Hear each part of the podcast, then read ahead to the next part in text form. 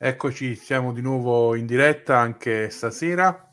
Eh, stiamo per iniziare una nuova e entusiasmante diretta. Con noi abbiamo una, un nuovo ospite e stasera parleremo di un argomento molto molto particolare che è tratto da un libro che poi stesso l'autore ci presenterà.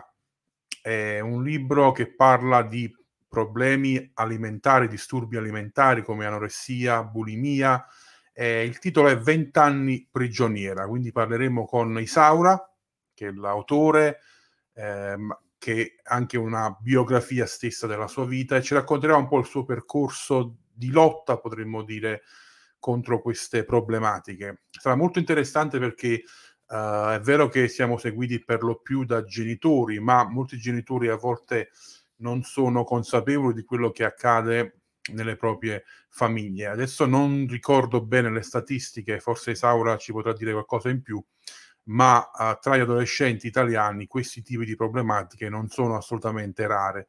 Quindi sarà veramente uh, importante per tutti ascoltare, condividere questo, questo messaggio. Come sempre prendiamo ancora un minutino per permettere alle persone di collegarsi e poi entreremo nel vivo della nostra conversazione con, con Isaura. E, mh, volevo anche dirvi che, uh, come sempre, questa uh, diretta sarà lasciata sulle nostre pagine in modo che anche indifferita per chi deve andare prima e non può seguire tutta la diretta, potete seguire poi in secondo momento uh, sulla nostra pagina tutta la, la diretta perché lasceremo il video lì sulla pagina. Quindi senza perdere troppo altro tempo vorrei presentarvi Isaura, adesso la faccio collegare. Eccola qui, ciao Isaura, come stai? Ciao, bene, bene, tutto a posto. Sto Se bene. riesco a stare davanti a un telefono a parlare sto bene. da dove videochiami, potremmo dire? A casa mia. Ah beh, questo si era, era in, quale, in quale regione geografica ti ritrovi? Io sto in Toscana, abito oh. vicino a Pisa. Ok, si sente dall'accento che sei toscana, dai. Io ci provo a parlare italiano, ci proverò sempre, ma mi Dici beccano co- tutti, come mai? Dici Coca-Cola? Cattivo. La Coca-Cola.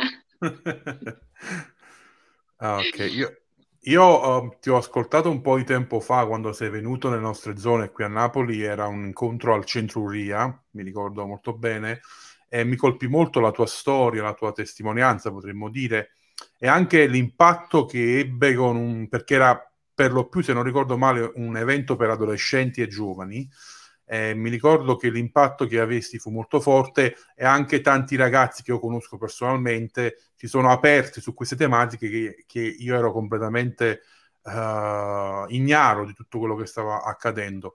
Quindi quante volte è così facile nascondere determinate cose.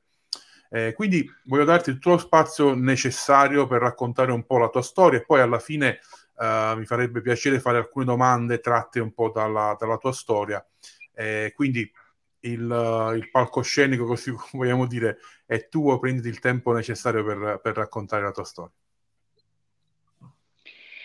Allora, la mia storia dura più di vent'anni, quindi tempo ce ne vorrebbe tanto, tanto, tanto. Però io preferisco magari stringere un pochino e poi parlarne insieme, approfondire le cose che, che nascono poi pezzo per pezzo.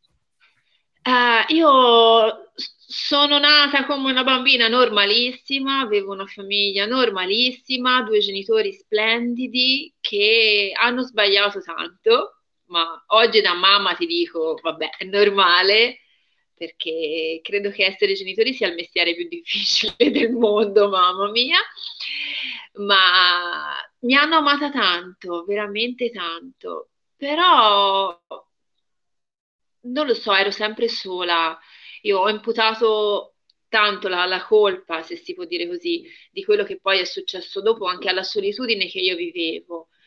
Perché babbo e mamma lavoravano, facevano al minimo nei periodi migliori due lavori a testa per mandare avanti la baracca. E, e quindi io mi ritrovavo sempre da sola e quindi bambina modello, in, a scuola ero perfetta, facevo musica, ero... Sai, è proprio la classica bambina perfettina che mette a posto le cose, che fa, educata, tutta per benino. Ma probabilmente mh, oggi infatti a volte apro e chiudo parentesi, no? parlando con le mamme, dici fagli fare il bambino, fallo sbagliare, fallo sporcare, fagli fare un po' di casino perché il bambino ha da essere bambino io ero così precisina che poi tutta questa precisione, questo bisogno di controllo assoluto, mm-hmm. prima o poi è scoppiato, è scoppiato poi in un disordine alimentare. E mangiando tanto, io prima dell'anoressia, prima della bulimia, c'è stata un, una grande fetta della mia adolescenza passata nel binge eating, che è una roba roba che forse oggi si conosce un po' di più perché c'è il dottor Nosarada anche in tv, fa, fa dimagrire obesi, grandi obesi. E, ma ai miei tempi, se sei grasso, chiuditi la bocca, cioè non è che puoi avere magari un problema, no? Non, non si chiedeva perché mangi di continuo, ma semplicemente fa la dieta, cioè se fai la dieta dimagrisci e anche lì i miei genitori si sono comportati così, ma era normale, non cercando di capire perché eh, funzionavo così, ma cercando di portarmi da dietologi, massaggiatori. Giusto ieri parlavo con mamma e mi diceva quanti soldi ho speso a portarti a fare la mesoterapia, a massaggiatori eh? e poi te mangiavi di nascosto assassina. Io mi andavo a comprare proprio, per me la, la, mia paghetta era da spendere nelle pastine, biscotti, compravo qualsiasi porcheria e poi nascondevo tutto sotto il letto, no? dicendo domani lo tolgo. Poi me ne dimenticavo, mamma li trovava e questa roba, ma boh, chissà, ma chissà da quanto è lì, no? E così è passata la mia adolescenza, finendo poi nell'obesità, con tutto quello che comporta essere obesa da ragazzina. Non so se, se sicuramente l'avrai sentito dire, cioè, o, o chissà, magari l'hai fatto anche te, spero di no, prendere in giro i ragazzini grassi. E mi dicevano qualsiasi cosa, eh, io, ero quella, io ero quella grassa, cioè io non avevo un'identità, non avevo un carattere mio, non avevo magari anche dei punti forti, no? Magari ero simpatica ma nessuno lo sapeva. Sapevano soltanto che io ero quella grassa, quindi come c'era qualcosa che non funzionava era colpa mia perché io ero quella grassa. E, e lo dico sempre nelle chiese perché è una cosa che mi è rimasta in testa eravamo sul, sul, pullman per andare a scuola, era tutto occupato, cosa che oggi ai tempi del coronavirus non succederebbe più, però era tutto bellino stipato di ragazzi, tutti in fila poi nel, al centro e ci fu puzzo perché qualcuno aveva sganciato una puzzetta. Automaticamente ero stata io, perché io ero quella grassa. Quindi automaticamente si girarono tutti verso di me e io ricordo la vergogna di quel momento e proprio il non voler più salire su quel beato autobus.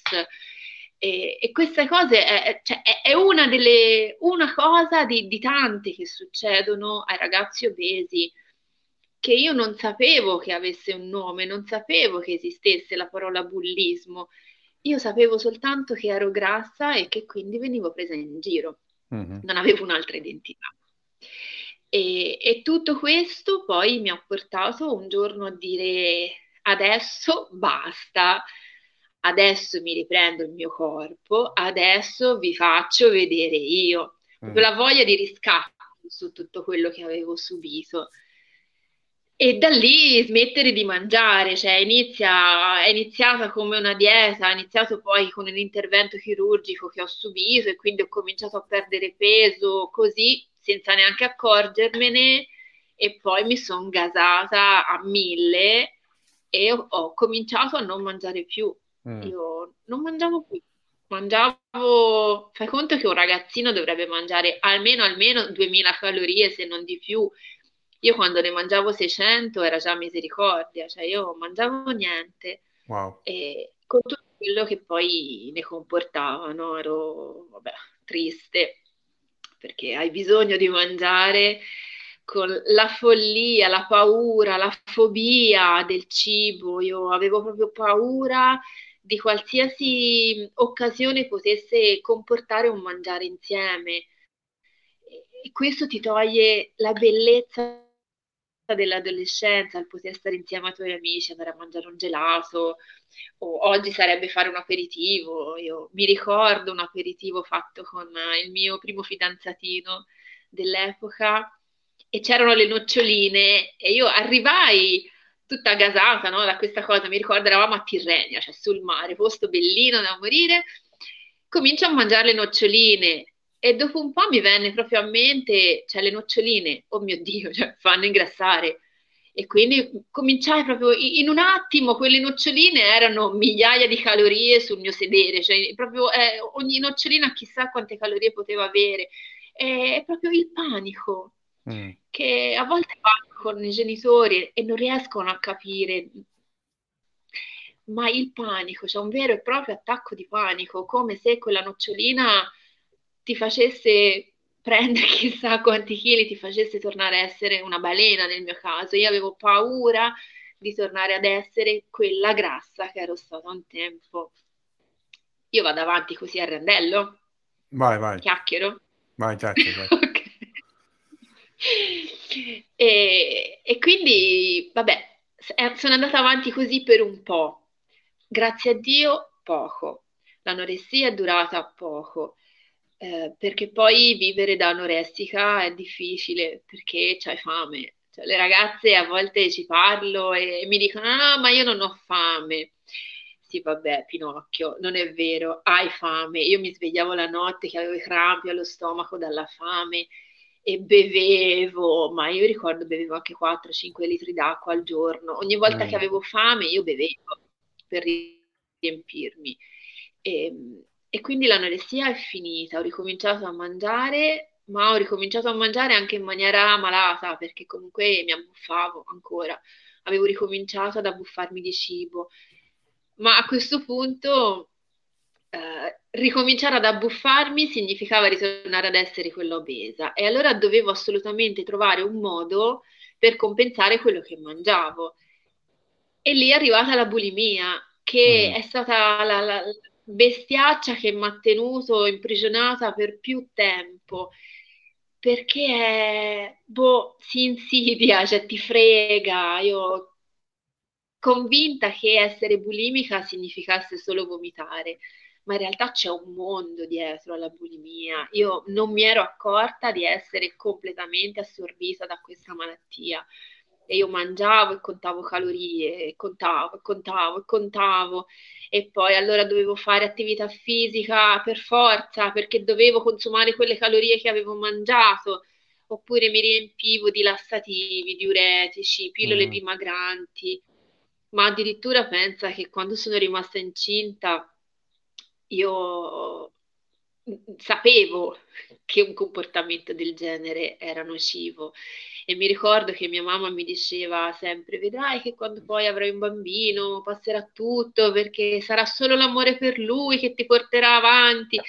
E io le rispondevo mamma secondo me no perché è talmente forte che sì amerò tanto mio figlio ma questa cosa sarà comunque più grande. E così è stato perché quando ero incinta io prendevo le mie belle pillole dimagranti e poi mi ricordo che supplicavo Dio, dicevo Signore abbi pietà perché è più forte di me, io non ce la faccio. Quindi arriva dove io non arrivo perché, perché il bimbo non c'entra niente. Eh, però era più forte di me. E poi appunto il vomito, che quella è stata proprio la ciliegina sulla torta e, uh-huh. e trovi questo modo veloce, non il dolore perché è terrificante vomitare, indursi il vomito è terrificante, Mm. però veloce che te ti riempi e poi ti risvuoti subito e quindi riesci in un certo senso a far pari eh, velocemente. Però è, è, comunque una bestiaccia perché poi essere così tranquillo nel, nell'abbuffarti perché sai che poi vomiterai mm-hmm. ti incoraggia a fare sempre di più, sempre di più, sempre di più. E io ero arrivata no. a vomitare anche più volte al giorno, cioè mi sono distrutta. Ma Dio stato più buono, è stato buono, ha avuto pietà di me e, e grazie a Dio ne sono uscita. Questo è proprio il sunto. Eh, ma dici come? No. No, ci vuoi lasciare con l'amaro in bocca? cioè col dolce, ma non... alla fine, no? Un po' di suspense. Hai ragione, hai ragione. Allora facciamo qualche domanda prima sulla... Possiamo chiamarla malattia, questa? In realtà dicono di no, ma solo perché non è stata chiamata ancora malattia dal Consiglio Superiore. Ma sì, assolutamente sì. Eh, sempre capita che uh, le due cose, anoressia e bulimia, siano connesse oppure alcune ragazze sperimentano, o ragazzi, uh, solo una cosa invece di un'altra? E come mai tu invece hai fatto un salto da qui a lì, diciamo? Ma allora, molte ragazze nascono nella malattia anoressiche e rimangono anoressiche.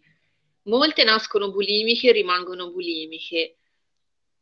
Molte, molte, molte alternano queste due fasi perché comunque la, la testa della bulimica è anoressica. Mm. È un, cioè, un discorso un po' contorto, no? Però cioè, tu nella tua testa vuoi essere magra, più magra possibile, quindi la tua testa è anoressica.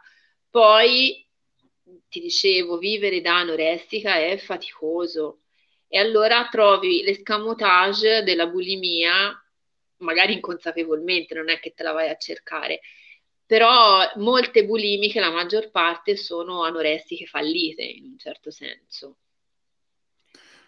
Quindi la e, differenza... Scusami, e... vai, vai. No, dimmi, dimmi. No, dicevo, la differenza sostanziale da quello che riesco a capire, un po' l'argomento lo conosco, ma eh, logicamente non l'ho mai vissuto perché io mangio e basta. Eh, eh, diciamo, la differenza è che l'anoressica, uh, cioè lo scopo finale è sempre lo stesso, essere super magre fino a, a far uscire le ossa da fuori. Uh, quindi la differenza è che una non mangia proprio, l'altra non ce la fa non mangiare mangia e vomita. Giusto questo è un po' il succo della problematica. Sì, lo, lo strasunto è questo, sì. Alla, alla, fine della fiera una ragazza vuole avere il controllo, vuoi arrivare, sai, poi credo che non ci sia l'etichetta perfetta che calza per tutte le ragazze o, o i ragazzi. Chiaro ognuna yeah. poi ha le proprie cose, le proprie sfumature, però, però sì, lo scopo di, di, ognuna è essere magra, è avere il controllo, più che altro è il controllo, tu devi essere come tu dici di essere, mangiare mm. quello che tu decidi di mangiare. Ed è questa, e questa è stata proprio la fatica più, più grande, il, il dire ok, non sono più io a controllarmi, che poi certo. è anche un po' un arredo nei confronti di Dio, è un po' un insieme di cose. Sì. È un lavoro profondo. Quanto uh, incide un po' la cultura di oggi, uh, che c'è sempre stata, ma probabilmente tramite anche i social network è stata amplificata, no? La cultura degli influencers, quindi avere un corpo, specialmente per le ragazze, no? E anche per i ragazzi, ma un corpo scol- scolpito, senza un filo di grasso, eh, per poter fare quelle foto super filtrate, mega belle. Eh, quanto eh, internet e i social hanno influito ad, all'aumento di questo tipo di eh, disturbi, malattie, patologie, come vogliamo chiamare? Tantissimo, ma tantissimo. Ma questo già ora non mi ricordo in che anni, se sono gli anni 60, 70, faccio un po' fatica, la mia memoria è un po' così, ma quando uscirono le modelle magrissime e c'era, poi ho cercato delle foto, faceva impressione la Twiggy che fece Scalpore diventò famosissima, automaticamente le donne volevano essere come lei ma è un po' come quando te cresci un bambino, cioè se te al bambino gli dici sempre sei scemo, sei scemo, sei scemo, sto bimbo prima o poi si convince di essere scemo.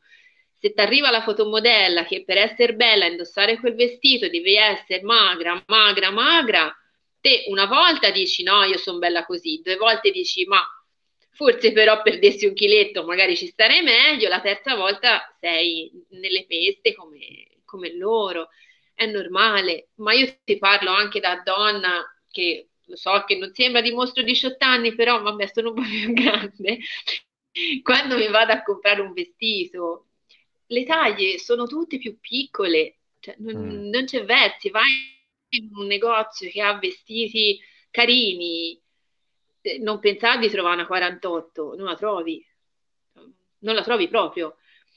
Quindi sei anche in un certo senso costretto a essere in un certo modo per essere come tutti, per poterti vestire come tutti. Quindi sì, fa tanto, ma fa tanto tanto. Poi vabbè, il corpo scolpito, io sono una, a me mi piace, no?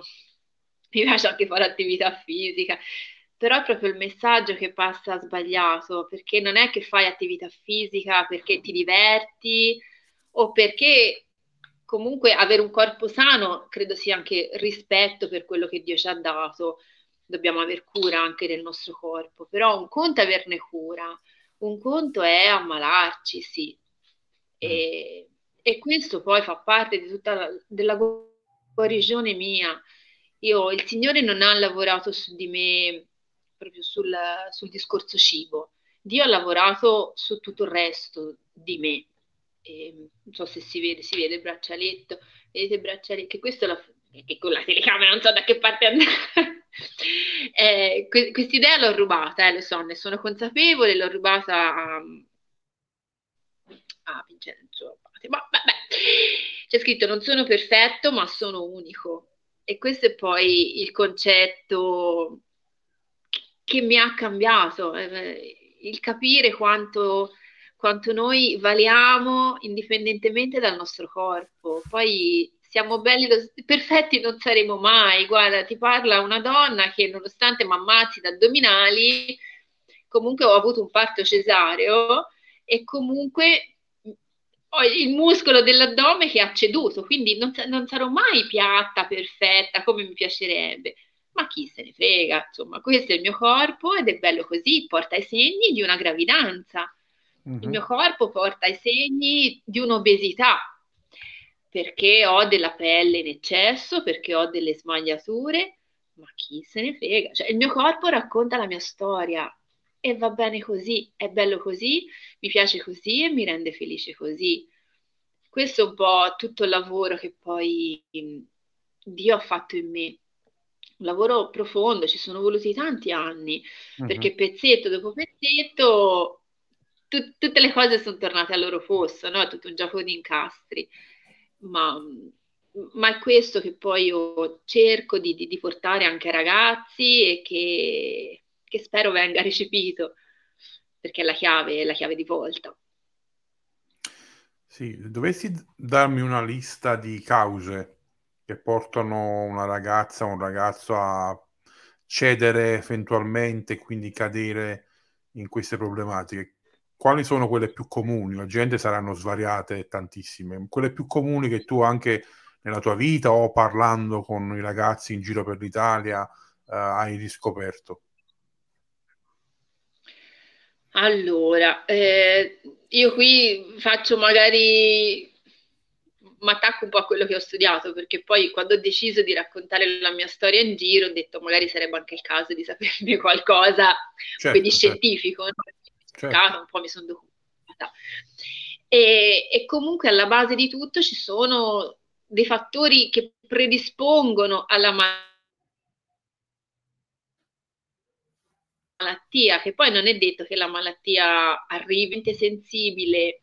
Eh, che magari ha in casa genitori, ripeto, meravigliosi, però ad esempio mio padre veniva dal bodybuilding, quindi lui era tutto fissato sul, anche sul cibo, mi ricordo che se prendevo una banana, ah, la banana fa ingrassare, i cracker, i cracker no, mi ricordo sempre mi diceva un cracker è come una fetta di pane, non mangiare un pacchetto di cracker, e quindi sono cresciuta con tutti questi trip in testa, che magari a un'altra persona non avrebbero fatto niente. A me, che ero più, più sensibile, comunque magari perfezionista per, per natura, hanno fatto scattare poi delle cose, no?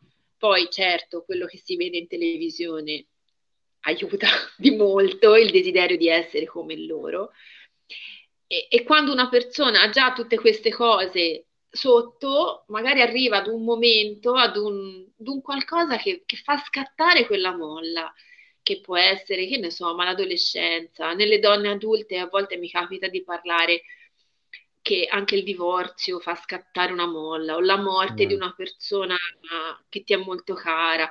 Diciamo che è tutta una serie di cose che tu hai che poi o sfociano in o magari no, però se capita, capita, poi c'è sempre un, un momento in cui scatta un qualcosa, un momento importante. E, ehm, io per dire, per me me lo sono individuato in una visita che io ho avuto, non so se hai letto il libro, dici di sì, se una figuraccia, beh, una visita pediatrica che ho avuto da ragazzina e lì in quel momento io ero in mutande davanti alla dottoressa, davanti a mia mamma, questa dottoressa che mi girava in tondo, mi guardava, mi misurava, mi pesava, mi trattava come se fosse un pezzo di manzo attaccato in macelleria. E quello è stato il momento in cui dentro di me è successo qualcosa. Io non lo so, onestamente. È chiaro, venivo già da... avevo tutti i miei fattori predisponenti, però il momento scatenante è stato quello. Mm. E io lì ho cominciato poi ad abbuffarmi. Cioè io mi sono sentita un pezzo di carne, cioè non ero una bambina, non parlava con me parlava con mia mamma, la bambina c'ha questo, la bambina c'ha quest'altro, e io lì nel mezzo una vergogna assurda, mezza nuda, e a me non mi guardava nessuno. E, e quella è stata la mia causa scatenante. Poi ci sono ragazze che ho conosciuto che magari gli scatta la molla quando il fidanzato le lascia o gli scatta mm. la molla perché i genitori litigano sempre. Molte ragazze, anche non volendo, però quando hanno i genitori che litigano di continuo si ammalano e non lo fanno apposta. Però è un po' il loro modo di richiamare l'attenzione, cioè se babbo e mamma pensano a me, magari non litigano e cercano anche di, di riavvicinarli, no? di, fare, di, farli stare di nuovo insieme con la scusa di, di aiutare la ragazza. E poi una volta scattata la molla, una volta entrati nella malattia, ci sono tutti fattori di mantenimento della malattia che magari la rinforzano anche, è proprio la, la dipendenza che ti dà nel binge eating la mm. buffata, perché quando ti abbuffi hai gli stessi, gli stessi ormoni, ti si smuovono le stesse cose di quando ti fai una dose di droga, le stesse. Quindi abbuffandoti di cibo tu ti stai drogando. Mm. Nell'anoressia la stessa cosa la provi proprio nel non mangiare, e cioè si chiama proprio la, la fase della luna di miele dell'anoressica, che il, proprio il non mangiare le fa essere delle supereroine, hanno mille energie, balzano a destra, a manca, che dici, boh, come fanno, non si sa. C'è una, una donna, perché comunque ha un figlio dell'età del mio, quindi è una donna, lei mangia tre mele al giorno da non so quanti anni, lei non mangia altro e tutte le mattine si spara 20 km di corsa. La vedi, fa impressione, è magra, magra, magra, magra. Però lei è ancora in questa fase e a volte mi dicono, ma Tizia, come va? Te che te ne intendi? E io rispondo, sì, per ora va, prima o poi fa la botta perché poi crolli, poi non ce la fai. Certo. E, ehm, e la stessa cosa della bulimica, la bulimica ha la buffata, la gioia, tra virgolette, nella buffata e la dipendenza che il vomito ti dà.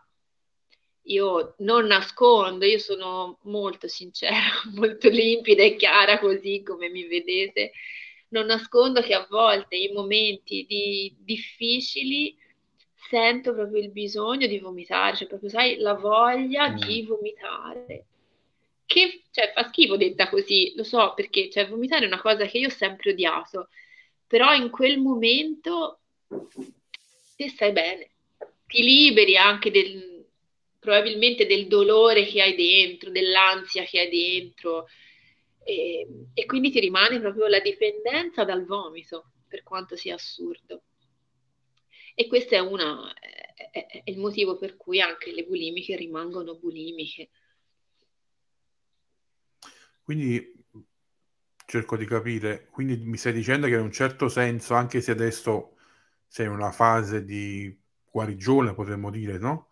Uh, comunque ci sono ancora cose che ti trascini o dei, dei, pensieri che ancora devi, devi combattere?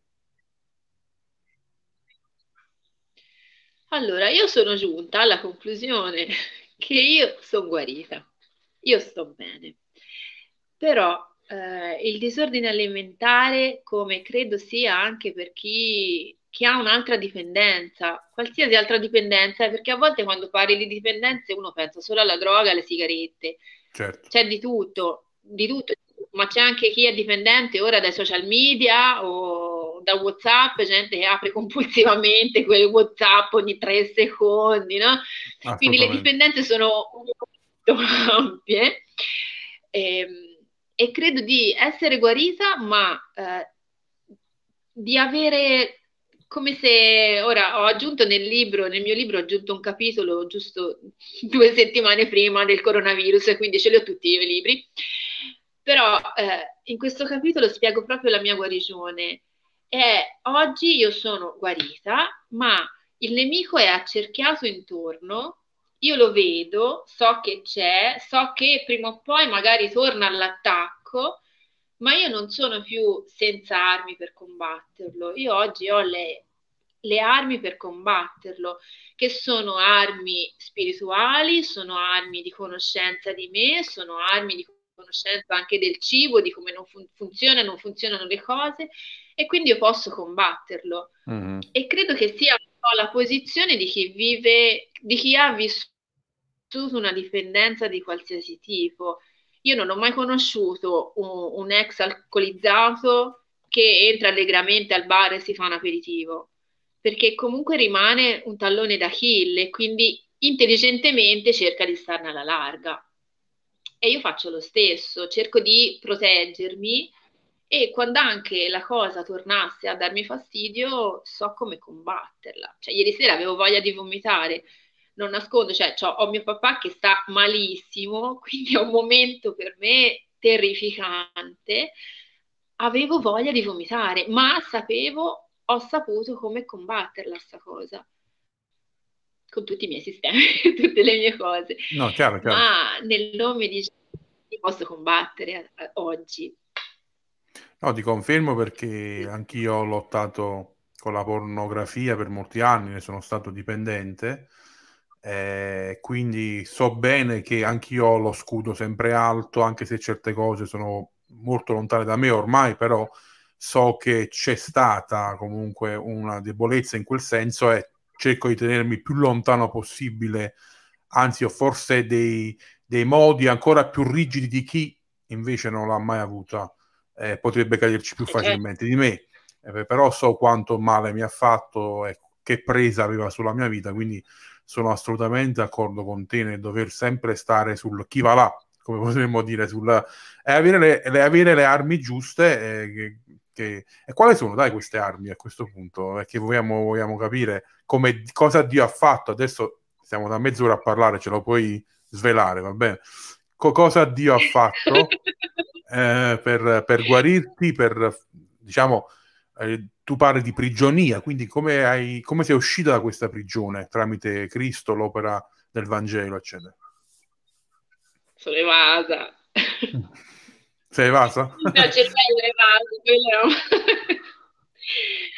No, Dio ha fatto in me un lavoro importante mm, e da buona toscana l'immagine che ho davanti agli occhi e l'immagine che ho riportato anche in questo benedetto capitolo del libro nuovo è una di quelle belle case toscane che si trovano anche nei boschi. Io qua quando vado a correre nel bosco davanti a casa mia c'è una casa diroccata che è rimasta lì e infatti la guardavo e ci girerò un video prima o poi, perché se quella casa che è bellissima in mezzo a questo bosco, tu vai lì e sistemi il tetto, ritappi le finestre chiuse, cambi la porta, gli dai una bella tinteggiata, sarà una bellissima casa toscana che alla prima occasione prende e va giù.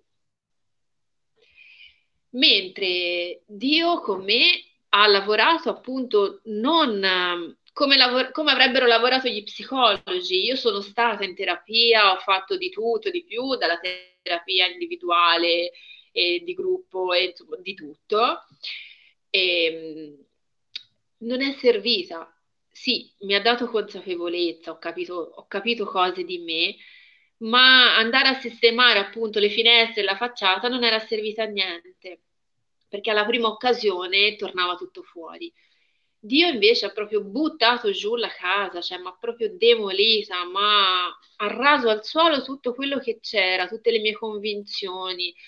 Io avevo un sacco di, di schemi miei mentali e ne avevo un bisogno folle per andare avanti, ma, ma cose banali tipo la mattina devo fare questo, questo, questo, quest'altro, la frutta va lì, la verdura va lì, il letto si rifà così, cose stupide ma per me era fondamentale avere tutta questa serie di sicurezze per andare avanti e essere tranquilla. E questo mio controllo, tanto lo, eh, sempre lì, essere maniaca del controllo delle cose che mi circondavano, ma di me, ma anche su cose tipo muore mia suocera, io non riesco, sì, sono triste perché è morta una persona che io amo tanto, che amavo tanto, ma devo comunque, prima di andare da lei che è morta, io devo fare questo, questo, questo e quest'altro. Mm. Quindi c'è cioè, rasentare proprio la follia.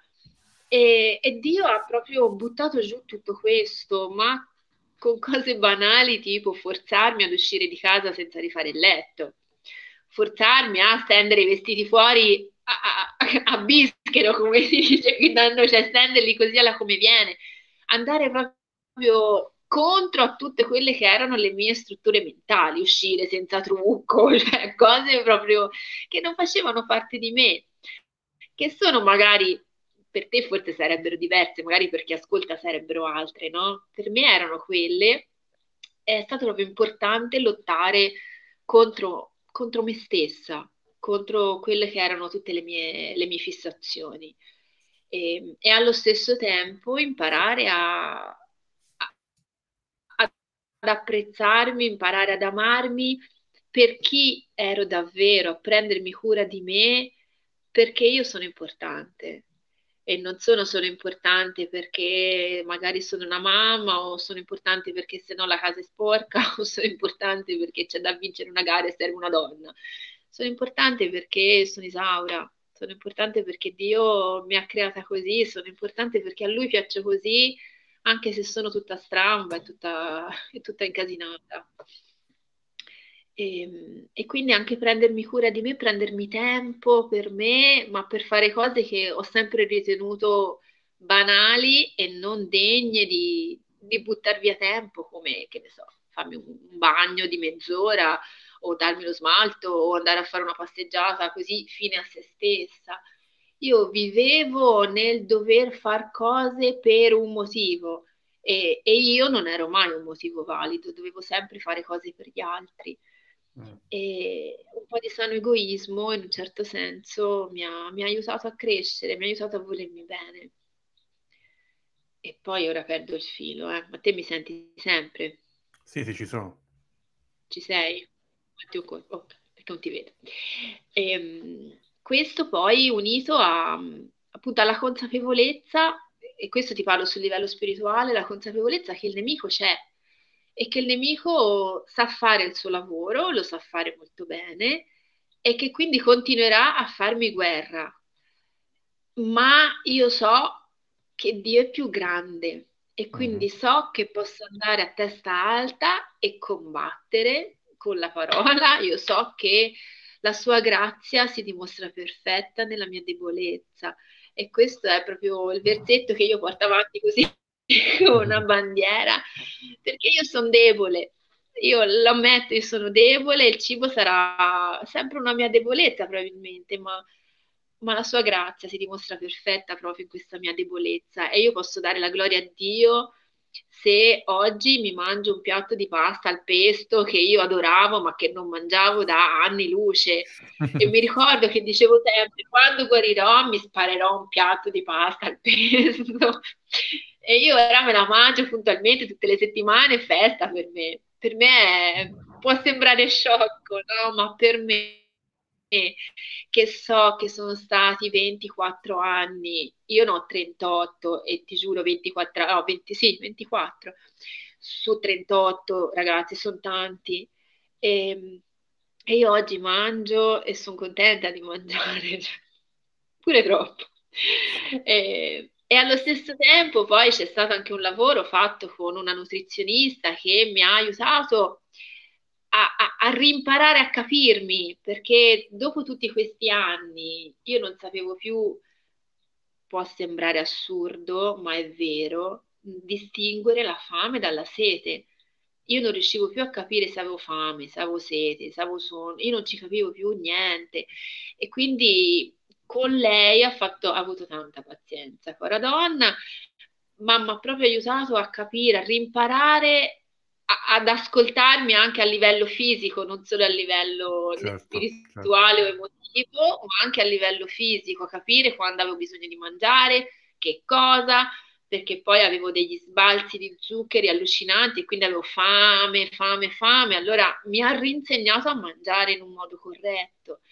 È stata proprio una guarigione a tutto tondo. Dio ha lavorato, mi ha aiutata sia a livello spirituale che emotivo che fisico ed è questa poi la guarigione. A me a volte mi fa arrabbiare perché parlo, la, la, la, parlo con ragazzi che magari sono in terapia e sento dire che ok, hanno riacquistato peso, quindi sono guarite, ma, ma no, non è quello, è, molto più grande il discorso.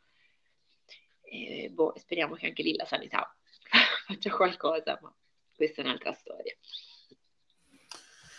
Uh, Isaura, so che... Sì, sì, sì. Okay. Uh, nel tuo libro tu hai inserito, hai inserito, anche delle, un CD che, che, tu canti, giusto?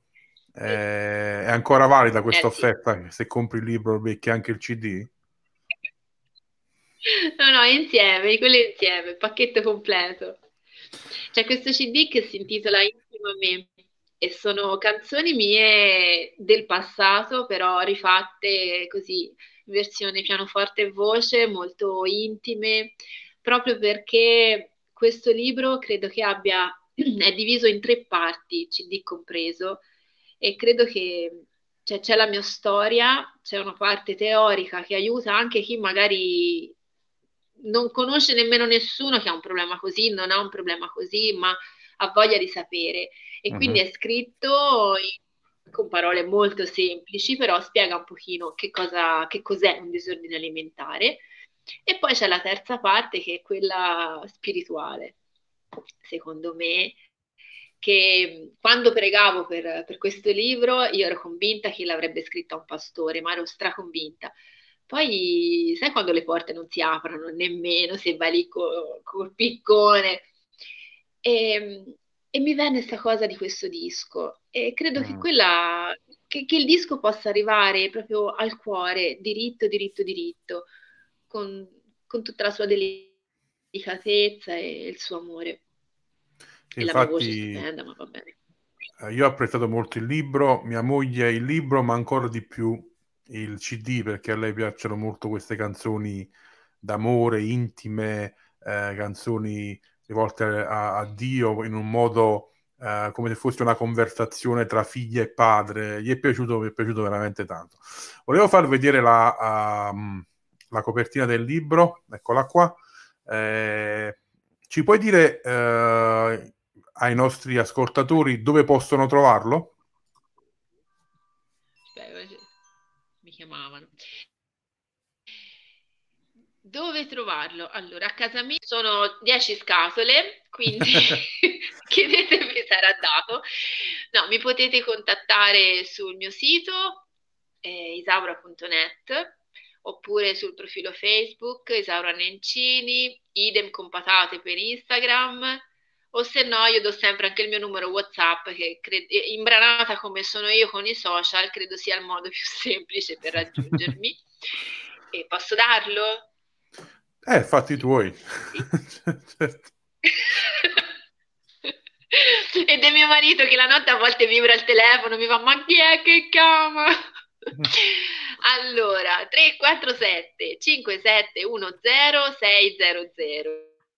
Non mi telefonate, mandatemi un WhatsApp che io rispondo sempre. E se volete il libro, io sarò ben felice di spedirvelo a casa. L'ho messo in sovraimpressione, vediamo se ho scritto bene. 347 5710 600. Perfetto.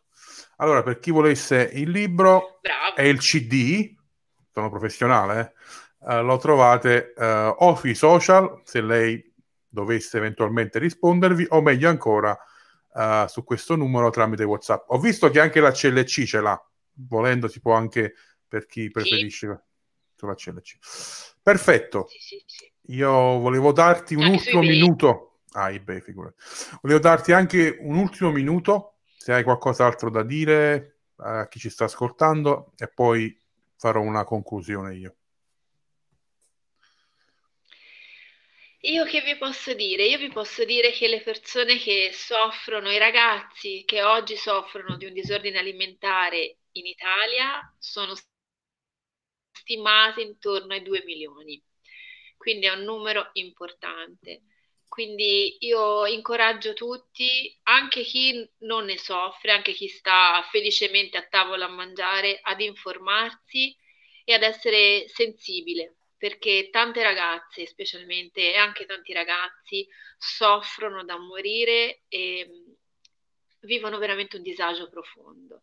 Quindi informarsi ed essere attenti, orecchie attente, orecchie pronte e braccia pronte a stringere. E, e niente, io vi chiedo davvero questo. State vicini a chi ha voglia di parlarvi senza puntare il dito, senza dare consigli così, ma anche soltanto ascoltare a volte fa tanto, fa veramente la differenza. Perfetto. Isaura, io ti, ti ringrazio per questa uh, chiacchierata, potremmo dire. Eh, per, per, sicuramente sono certo che per molti è stata una prima volta di ascoltare questo tipo di problematiche poi logicamente in un'ora, nemmeno un'ora non si può approfondire tutto, ma il libro può essere sicuramente uno strumento uh, utile per approfondire e aiutare. Io per esempio con mia moglie l'abbiamo regalato a delle persone che sapevamo che stavano lottando, quindi è uno strumento anche per uh, evangelizzare, aiutare chi uh, sta combattendo con questo male. Logicamente, uh, rispetto a tanti altri libri che ci sono sull'argomento, uh, a noi è piaciuto molto la parte della spirituale, che dove purtroppo non si trova spesso in questo, nei libri di, di, questi, di queste tematiche. La parte dove Dio... Ciao ciao, Dio ci restaura. Allora, ti saluto. ti saluto e ti ringrazio. Rimani collegata, io do un ultimo finale saluto e poi eh, ci salutiamo anche noi. Grazie, Grazie alla prossima.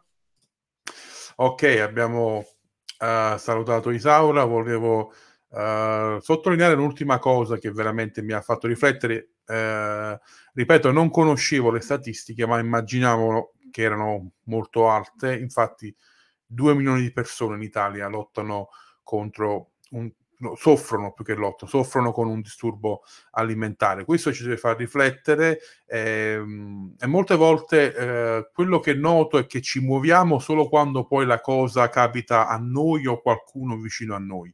Io penso che specialmente per noi che dobbiamo essere sale alla luce del mondo, dobbiamo essere anche informati e preparati su certe cose. Quindi se mi stai ascoltando e hai dei figli che devono diventare adolescenti o sono adolescenti o sei un responsabile giovani, un pastore o per una persona che è in contatto con questa fascia d'età che è quella più colpita ma non è la sola logicamente, penso che il, il libro di Saura può essere uno strumento veramente veramente utile.